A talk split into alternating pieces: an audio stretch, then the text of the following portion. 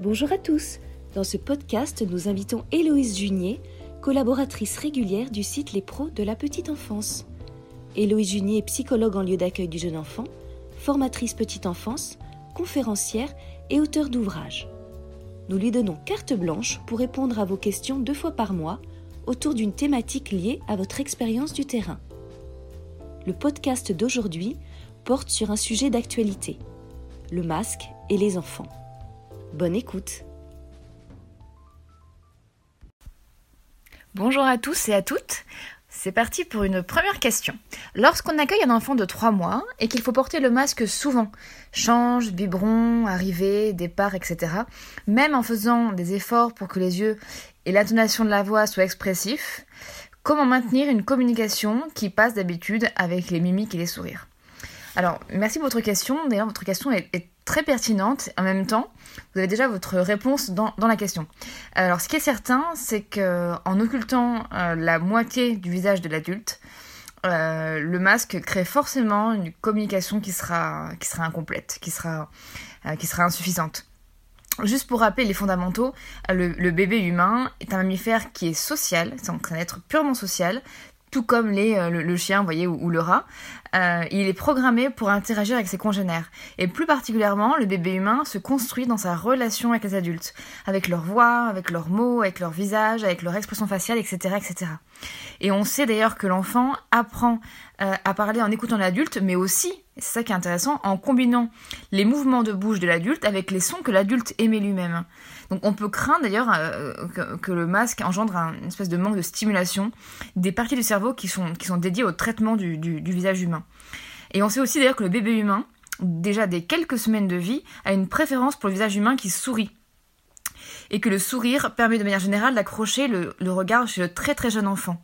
Et d'ailleurs nous aussi adultes, on est attirés par les sourires des autres adultes. Cette partie du visage est essentielle. D'ailleurs, ça me fait penser au livre, je ne sais pas si vous connaissez, mais de Nicolas Guéguen, publié chez Dunod, qui s'appelle « Pourquoi faut-il sourire si on n'est pas beau ?»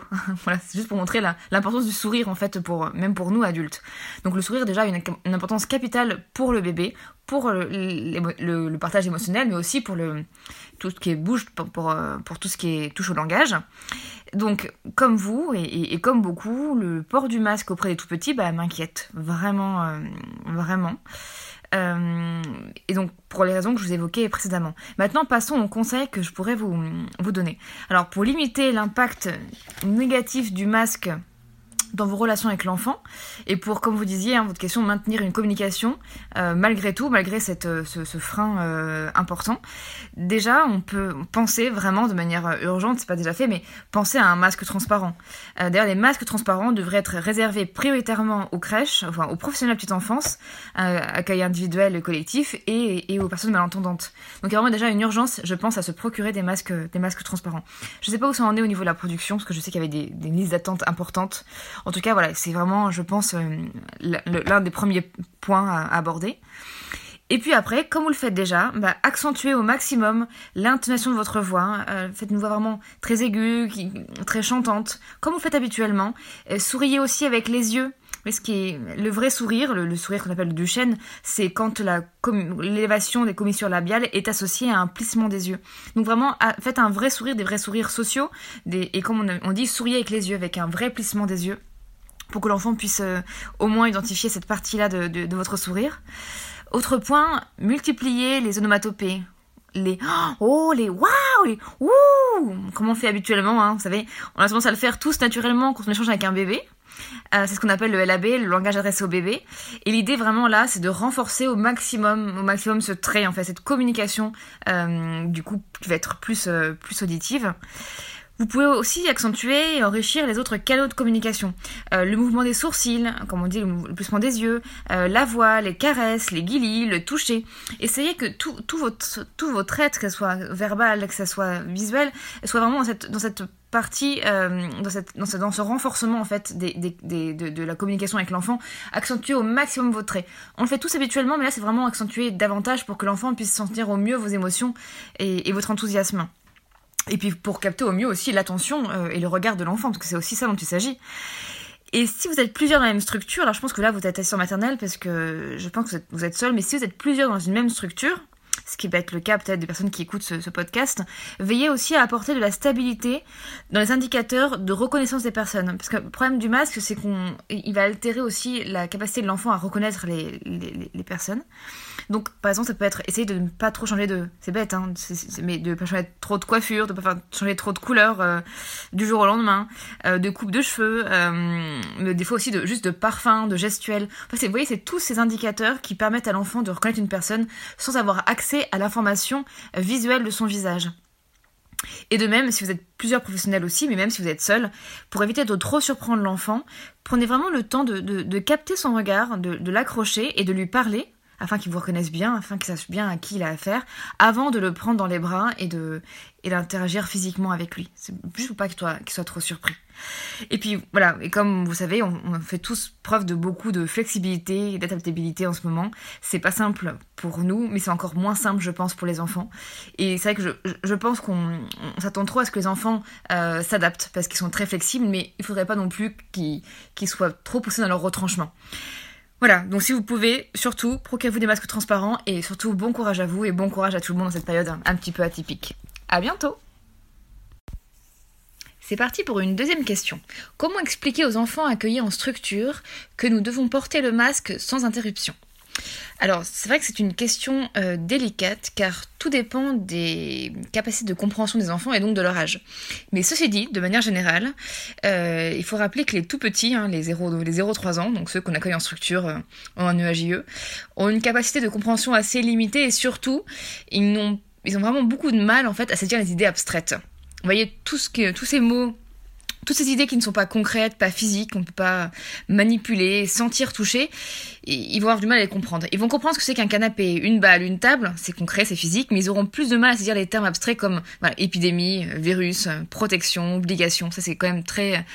C'est abstrait, donc c'est très complexe pour eux à comprendre de par leur jeune âge. Mais en revanche, ils vont comprendre, et là, c'est là sur les points sur lesquels on va rebondir, ils vont beaucoup mieux comprendre les termes de nez, de bouche et de masque. Puisque ce sont les termes qui sont concrets et qui renvoient à des réalités complètement physiques hein, et palpables. Donc déjà, en groupe, ce que vous pouvez faire dans un premier temps, c'est inviter les enfants à vous expliquer ce qu'ils ont compris de cette histoire d'épidémie, de virus et de masque. En tant qu'adulte, je trouve qu'on peut être vraiment étonné de leurs réponses et des fois leur réalité est très très éloignée de celle du monde des grands. D'ailleurs, on peut aussi être des fois surpris de la réponse d'autres adultes. Comme qu'on n'a pas tous, je pense, saisi en fait les subtilités de ces enjeux et cette nécessité des masques, hein, parce que ça fait encore polémique. Donc je pense que c'est pas mal de faire un petit point peut-être sur l'individuel avec l'enfant, si vous êtes asthmate, soit en collectif. Et puis, pour le masque spécifiquement, pour les plus grands, vous pouvez leur expliquer le port du masque par un dessin. Ça peut marcher aussi, j'ai vu ça que ça marchait bien.